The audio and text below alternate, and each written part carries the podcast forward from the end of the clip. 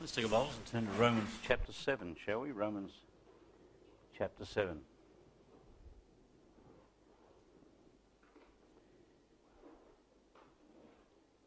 And let's look to the Lord in prayer. Gracious Father, we thank you for the privilege we have as believers of coming together in this place. We thank you, Father, that uh, we can join together to worship you, but Lord, we can also join together to come around your word, that word which you delivered unto us, and Lord God, with the intent of revealing your heart, your will, and your person to us. We pray, Father, tonight as we look into your word that we would uh, see what you have for us, that, Lord, we would learn from your word, that you would instruct us through it, you challenge us by it. And I pray that you give me wisdom from on high. Use me, Father God, to your glory tonight. I want to say only that which you would have me to say. May be said, Father God, in the way that you would have it said, that you might receive all the praise and all the glory. For this we ask in Jesus' name. Amen. You know, there is something within human nature that makes us want to go to extremes. And it seems that Christians tend to be one of the biggest culprits in that regard. You know, there are two extremes in particular in the Christian realm. The first extreme is the extreme that says, since we are saved by grace, we're free to live as we please.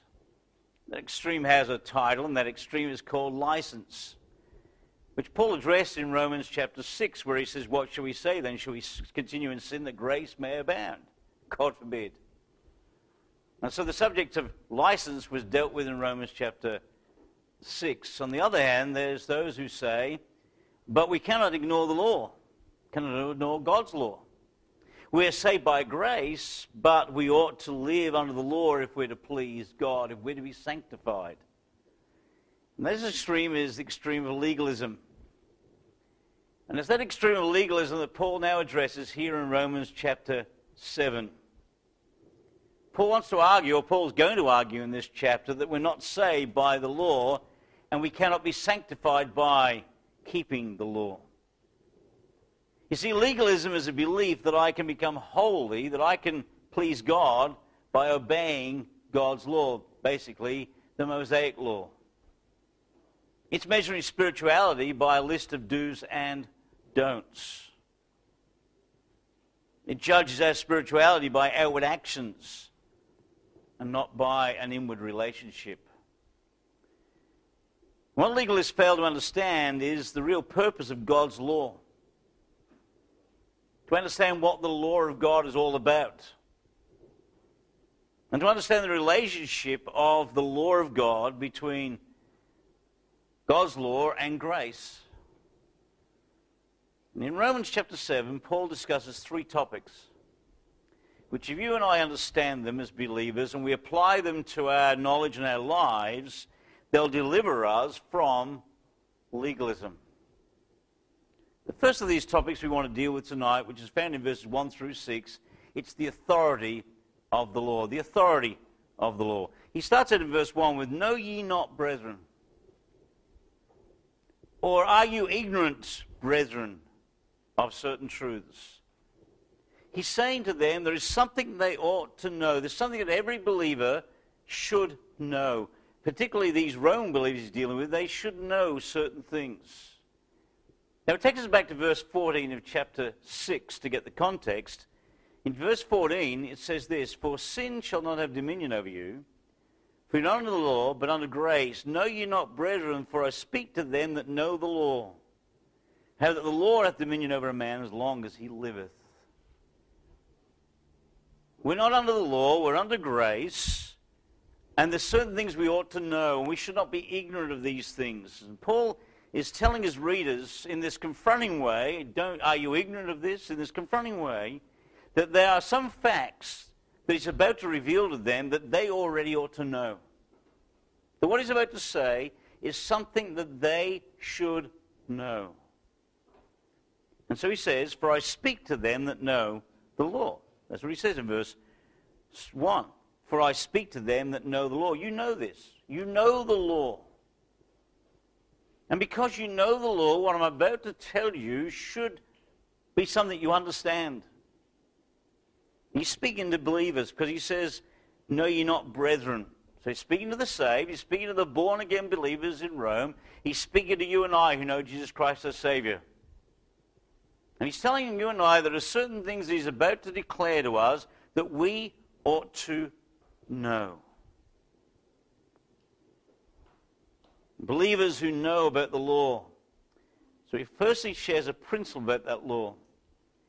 And the principle is this, simply put, that law, any law, has dominion or rules over a man for as long as he lives. That's the law stated here. Know ye not, brethren, for I speak to them that know the law, how that the law hath dominion over a man as long as he liveth. How everybody ought to know this. This is a fact of law, any law. Any law has dominion over you and I as long as we live. Because the reality is, dead men do not have to keep the laws of the land. Once you're dead, you're not accountable to anybody. You can't be held accountable in court of law. You can't be held accountable uh, by the police. You can't, you're not under any law. You're free from the law because you're dead. When a man dies, all his personal responsibility towards law ceases. Now, everybody ought to know that. That's what Paul says. I speak to you, you should not be ignorant of this. You should know this fact that you are under the law so long as you're alive, but once you're dead, you're free from the law. Now, having established that fact, which seems like an obvious fact, but having established that fact, Paul now goes on to give a specific example of a law that he wants to use to illustrate a truth about God's law. So in verses, verse 1, he's talking about any law, not the law of Moses, but any law. He's about to deal with the law of Moses, that law which condemns us because we cannot keep it. And he wants to explain our relationship to the law of Moses by explaining to us a law that exists because God declared it to be so. In Romans chapter 6, Paul used an illustration of the master and servant to help us understand how, what our relationship is to yielding ourselves unto God. That like servants, we're to yield to our master. We have a choice. There's one master which is death, the other master is life. One master is, uh, you know, the, uh, the, the ways of death and sin. The other is Christ. And we have a choice to make which master we're going to yield to. So he uses the illustration of the master to explain and servant to explain how we ought to yield to God. Now he uses the illustration of the husband and wife to show that we have a new relationship to the law because of our relationship or union with Christ. And so in verse 2 and 3 he says this For the woman which hath an husband is bound by the law to her husband, so long as she liveth, as long as he liveth. But if the husband be dead, she is loose from the law of her husband. So then, if while her husband liveth, she be married to another man, she shall be called an adulteress.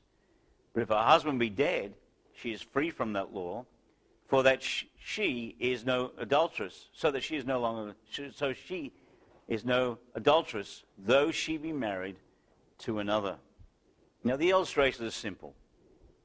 When we marry, we're united for life. And there is no getting out of that union except by death. And so in Romans chapter 7 and verse 2, what the apostle has explained to us here is explaining to us that marriage, that in marriage, a woman is under the authority of God's law of marriage for as long as her husband lives. Verse 2 For the woman which hath an husband is bound by the law to her husband so long as he liveth. This is the law, God's law, the law of the husband. Now, the word bound there in verse 2 means to tie, to enchain, to fasten. And we all know that the Bible teaches, you know, that uh, for this cause shall a man leave his father and mother and cleave unto his wife, and what God has joined together, let no man put asunder. We know that to be God's principal law. That's the law here he's speaking about. That in the law of marriage, when, person, when people get married, they're bound, they're tied together and chained together, they're fastened together for life. According to God's word, marriage is a binding relationship. And the apostle explains that there is only one exception, or rather one exemption, to the law of marriage. And that is that a woman is not bound to a husband once he is dead. Verse 2 again. For the woman which hath an husband is bound by the law to her husband so long as he liveth. But if the husband be dead, she is loosed from the law of her husband. If he's dead, she is loosed, verse 2 says. The word loose is to be severed from, to be made free from the law of her husband. Now, notice it says there when it's uh, by law to her husband, it's, it, the her is in italics in both places. Because what it's inferring here is there is such a thing as called the husband law, which was in God's word, the husband law in the Old Testament, which law stated that they were bound for life. The Lord then in verse 3 adds some very difficult and sobering words. He says in verse 3 this So then, if while her husband liveth, she be married to another man, she shall be called an adulteress. But if her husband be dead, she is free from that law, so that she is no adulteress, though she be married to another man. Here he says if a woman leaves her husband while her husband is living, and she marries another man, she is said to commit adultery. And the reason that he gives for that statement is because of the law of the husband. The law which he stated, okay, remember in verse 1 he stated the law is simple fact that you're free from the law once you're dead, but while ever you're alive, you're under the dominion of that law. You're bound by that law. The illustration here is the illustration of the marriage, the same thing. The wife is bound by that law, the law of the husband. She's bound, in, according to God's word, to that law. She cannot marry while ever he lives. For if she leaves him and marries another, God's word declares she is committing adultery because of the husband law. Now, these are strong words. But remember this these are Bible words. Romans chapter 7, verse 3 is God's word. This is not Paul's word. This is not my words. This is God's words. Now, I'm not going to get into a discussion about divorce tonight, for that's not the point of the passage. The point of the passage is the believer's relationship to the law, the law of Moses. Okay? So the whole point of this passage, Romans chapter 7, is what is my relationship as a believer to the law of Moses?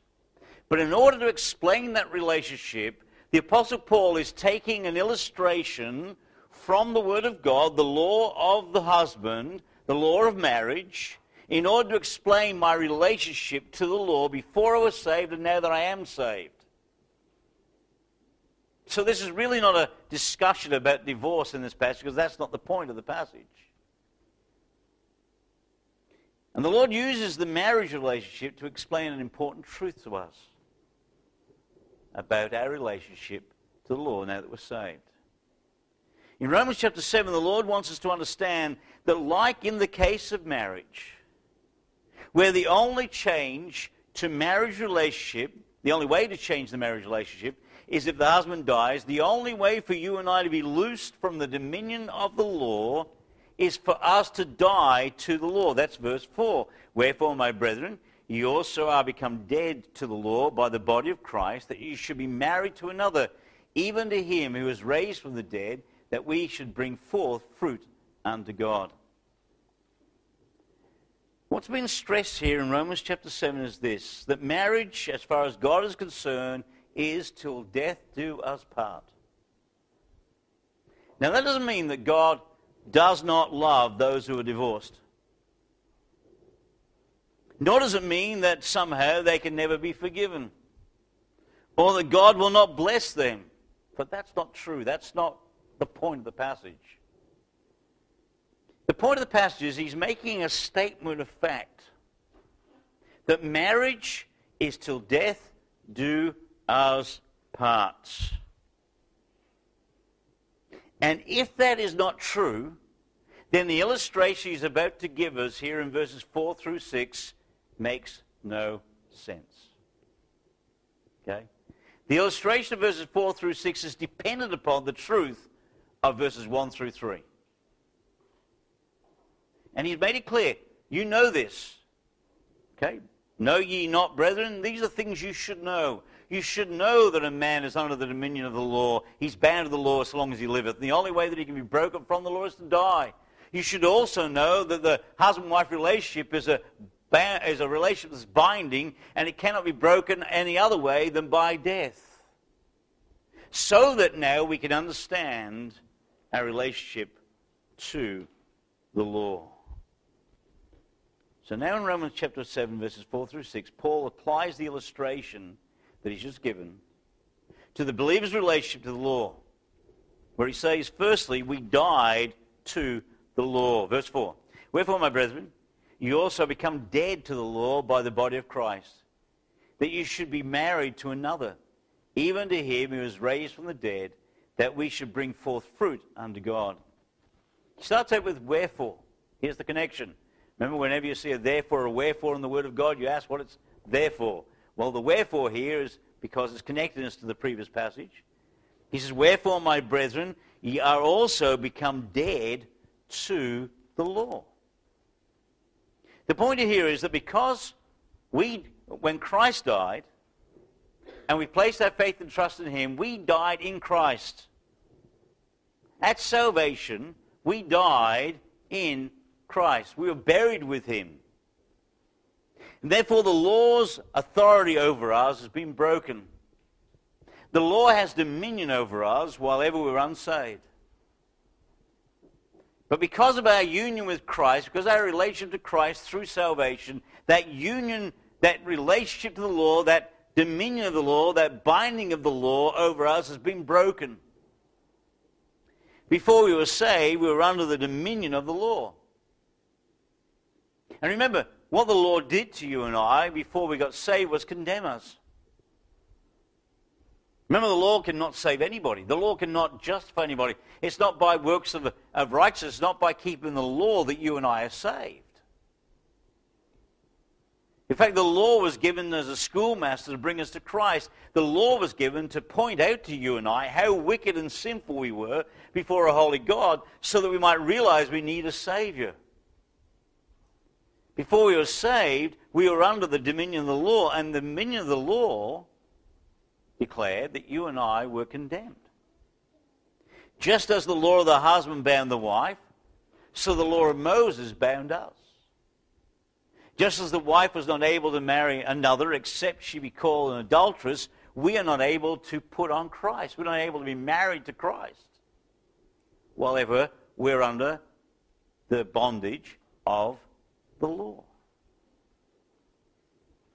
When, when we're unsaved, we could not be married to another. So he says in verse 4 Wherefore, my brethren, you also are become dead to the law by the body of Christ, that you should be married to another. The reason why we've died is so we are married to another. If we had not died to the law, we could not marry another. In this case, it's the Lord Jesus Christ. So just as the wife is free from the law of her husband when her husband died, we're free from the law of Moses, from that condemnation that the law brings when our old men died in Christ. It's true in life, isn't it? The only sure way of escaping the laws of the land is to die. It's a bit drastic, I know. A bit extreme, I know, but it works. And that's the point here. Paul said the only way the only way that you and I can be freed from the dominion of the law, that bondage we find ourselves in because of the law, the law is condemning us, the only way to have freedom is to be dead to that law and alive under Christ. And when we trusted Jesus Christ as our Savior, we were united to Him because we died to the law. Now, notice here, it's not the law that dies. Wherefore, my brethren, you also are become dead to the law by the body of Christ. The law doesn't die. Because God's law rules over man always. The Word of God never ceases to be the Word of God. The principle of God's Word never ceases to be the principle of God's Word. And the Apostle is going to deal with the relationship of the law to you and I in that sense that the law still reigns from verse 7 onwards. He's going to deal with the other part of that because in verse 7 he says, What should we say then? Is the law sin? God forbid. He's going to explain the law as a purpose. But right here he's trying to lay the foundation to say, listen, the law of God is not dead, but we have died to its dominion. We're no longer condemned by the law. We died, so the law no longer have dominion over us. Go back to chapter 6 and verse 6, if you would please. Says, knowing this, that our old man is crucified with him, that the body of sin might be destroyed, that henceforth we should not serve sin. For he that is dead is freed from sin. That's the principle. The old man is crucified with him. We are dead. Because we have died, we are therefore legally separated from the law. The law has no more dominion over us. So we're now free to marry another. Now we need to understand this that this does not make us lawless. For salvation we arose, and we're now united to Christ to live a new kind of life. That's what he says at the end of verse 4. Even to him who was raised from the dead, that we should bring forth fruit to God. You see, all of our righteousnesses before we got saved were filthy rags. You and I could not do anything that was fruits unto righteousness. But now that we're saved, you and I can bring forth fruit unto God. You and I can now walk in a newness of life. Go to chapter 8, verse 4, if you would please. Uh, verse 3 says this For what the law could not do, in that it was weak through the flesh, God sending his own Son in the likeness of sinful flesh, and for sin condemned sin in the flesh, that the righteousness of the law might be fulfilled in us, who walk not after the flesh, but after the Spirit. You and I have been freed from the law by our co-relationship with Christ, our co-crucifixion with Christ. We died with him. So that you and I now can do, as Romans 8 4 says, so that you and now, now can fulfill the law in us, that the righteousness of the law might be fulfilled in us. We've been set free from the law so that that very law might produce in us the works of righteousness. Because in our own strength, we could not keep the law. So we died to the law. We were united to Christ, and now we're empowered by Him to fulfill that law. You and I no longer have a list of rules, of do's and don'ts that we have to live by. We don't have a list of do's and don'ts that we can't keep. But now we have the Holy Spirit who directs us and empowers us to do his will, to fulfill the righteousness of the law. This is where believers go wrong. What they do is they take the law and they say, here is a list of do's and don'ts, and to be sanctified, you must tick off those do's and don'ts. You go down the list and say, I don't do that, I don't do that, oh, I do that when I'm, don't do that. Well, I'm not sanctified. That's not what God says. We couldn't keep the law in our own strength before we got saved, and there's no way known in our own strength we can keep the law now we are saved. You and I have been delivered from the law. We have been placed into the household of God. We've been empowered by the Holy Spirit who indwells us so that the law might be fulfilled in us. The righteousness of the law might be fulfilled in us so that when we walk by the Spirit, as it says in Romans 8, verse 4, we walk not after the flesh, but after the Spirit. As we walk after the Spirit, He empowers you and I so that we do the law as part of our normal behavior, not because of a list of do's and don'ts. This is where we go so wrong often with young people. We try to get young people to conform to a set of rules and practices. They have to live this way, they have to dress this way, they have to listen to this, they have to do this. And if they do all those things, then they are indeed sanctified. No. If they do all these things, then they simply have conformed to a set of rules. But if the Spirit of God works in them, and the Spirit of God changes them, transforms them by the renewing of their minds to the Word of God, and they're transformed from the inside out, they will then produce the fruits of righteousness because they've been transformed, not because they are conforming. That's true for all of us. God does not want conformity, God wants transformation. And that's the point here. You and I have been released from the law that we might be transformed, that we might fulfill, or we might bring forth the fruits of righteousness. We're not free from the law so we can live to ourselves.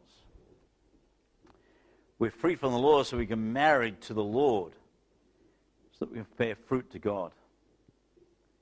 To be dead to the law does not mean that we are lawless, beloved living as we please. What it means to be free from the law is that you and I now have the power to live lives that bring glory to God. Through our co crucifixion with Christ, we're free to serve the Lord. We have liberty. The bringing forth of fruit to God is proof that we have indeed been free from the law and we've been bound to Christ. You see, we are spiritual, we are sanctified when we are filled with the Holy Spirit, not when we're doing the law. That's where so many make the mistake.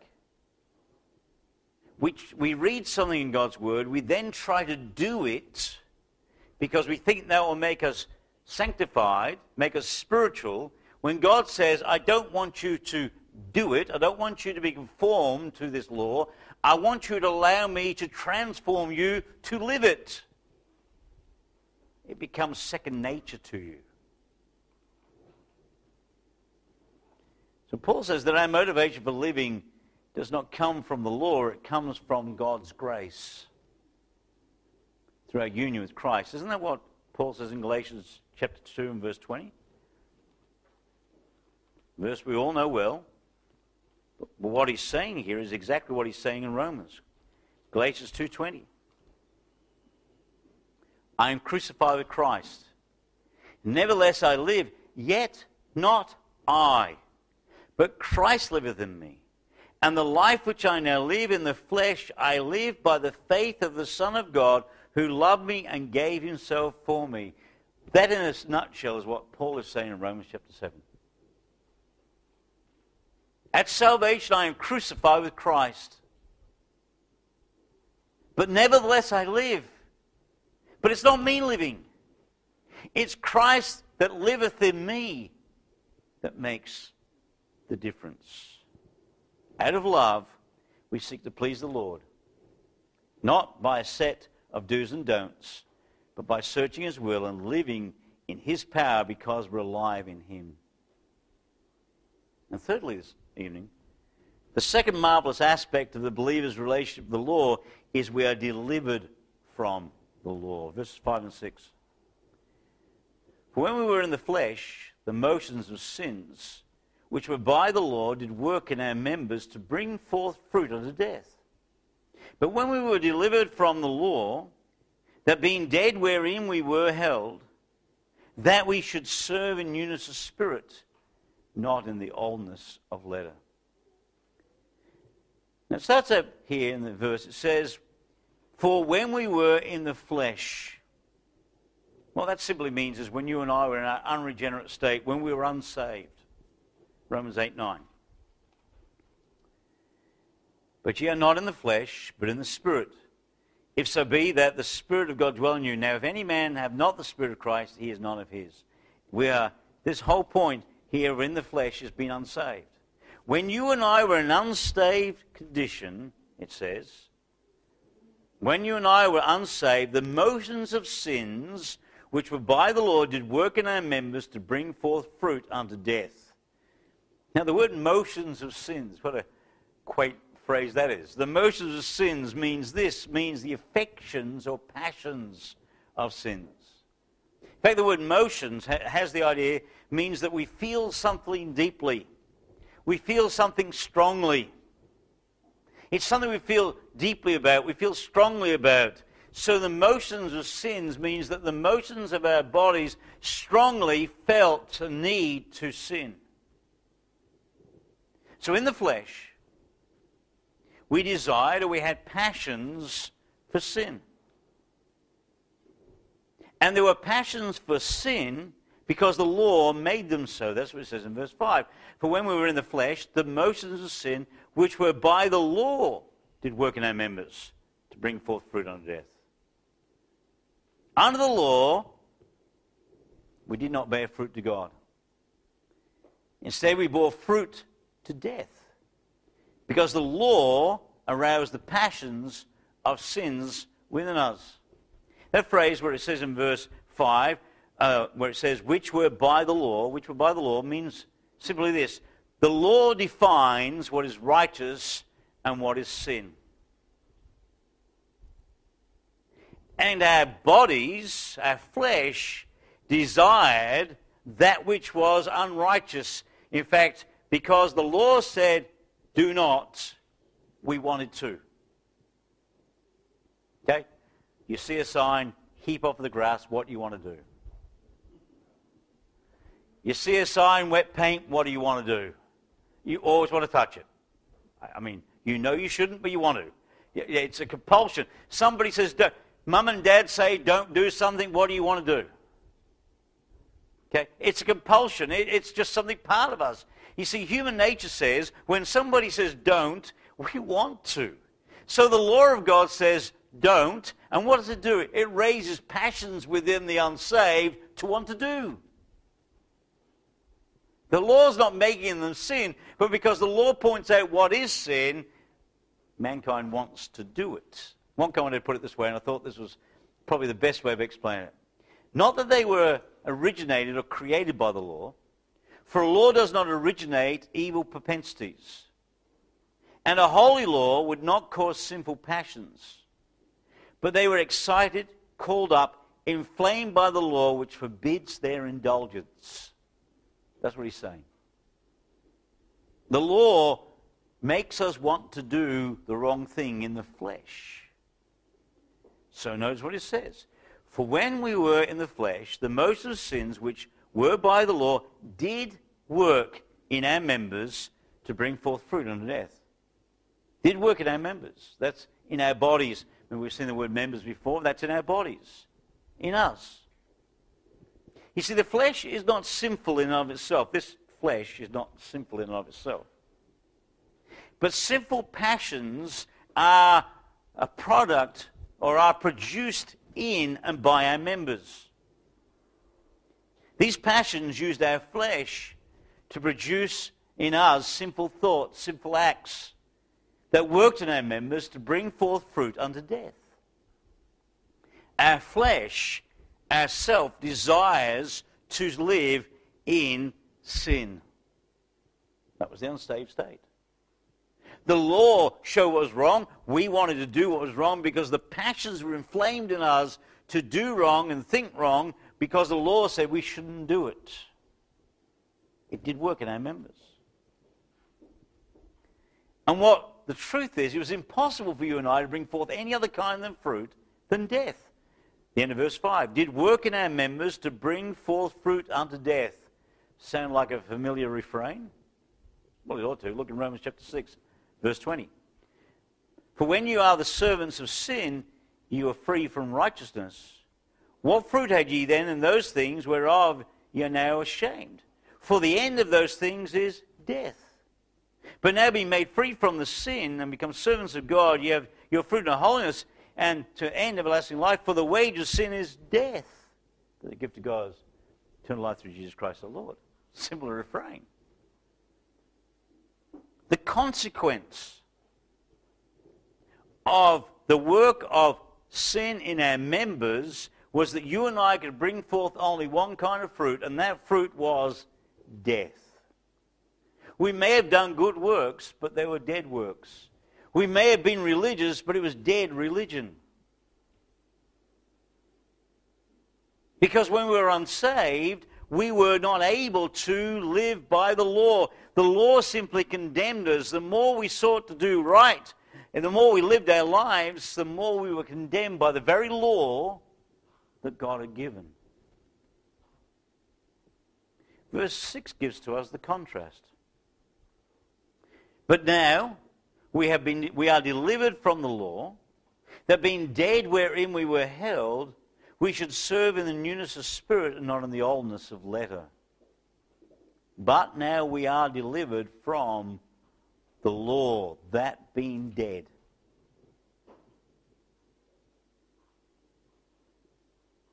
The word delivered here means to be made free from, to be cleared of the law.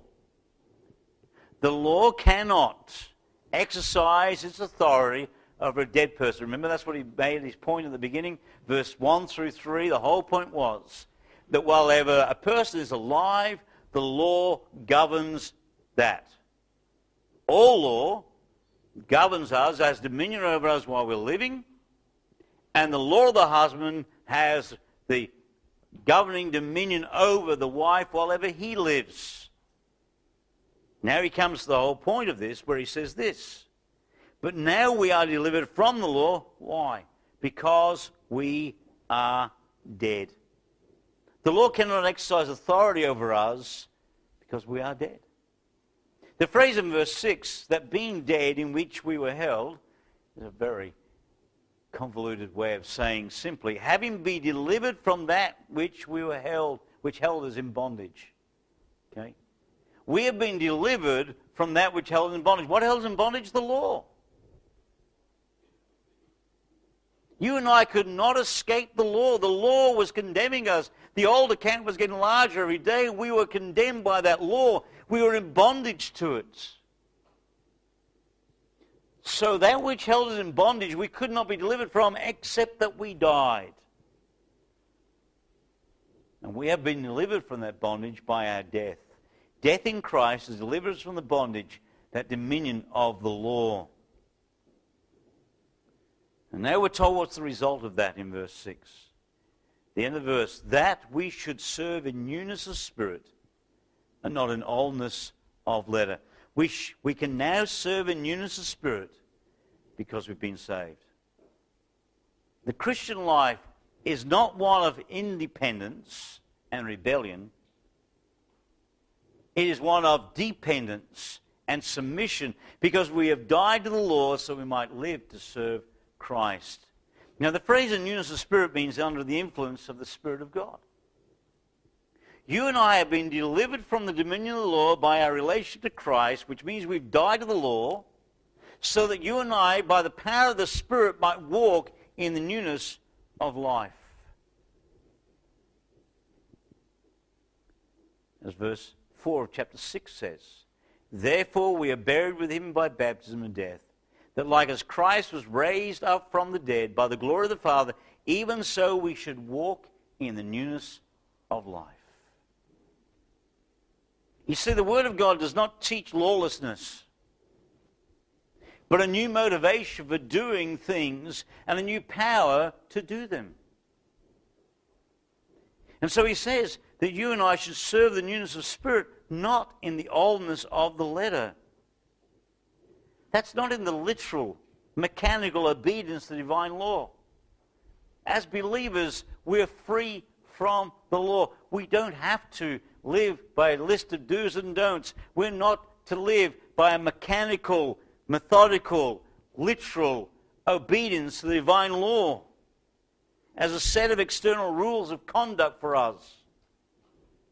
But by the Holy Spirit who energizes us and empowers us, we serve the Lord, and therefore we fulfill the righteousness that's in the law.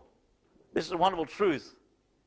You see, we don't believe in license, but we don't believe in legalism either, beloved. Okay, we have liberty in Christ. We're free from the law and empowered to serve the Lord. And as you and I yield to the Spirit, He then transforms us from the inside so that we live on the outside and walk on the outside in the works of righteousness that come by the law. None of the law. Therefore, we have liberty in Christ. And now we should live by the newness, in the newness of life by the Spirit. Somebody said this it's a shame that many serve sin or legalism with more devotion than those who serve God out of a newness of spirit. Now, the hymn writer said this free from the law, oh happy condition. For our liberty in Christ, beloved, is truly a happy condition, isn't it? We've been delivered from the law. And that should move us to yield to Christ, that we might be empowered by the Spirit, that we might serve Him in the newness of life. Let's pray. Gracious Father, we thank you tonight that we're free from the law. And truly, it's a happy condition. And Lord, may we've understood the principle of this passage tonight that the law does not have dominion over us anymore, that we've been set free, that we have liberty, and that now we are empowered by the indwelling Holy Spirit that we might walk in the Spirit, in the newness of life, that we might fulfill the righteousness of the law without complying to a list of rules of do's and don'ts. Father, we thank you for the liberty we have in Christ. We pray that you bless now this night as we close. This we ask in Jesus' name. Amen.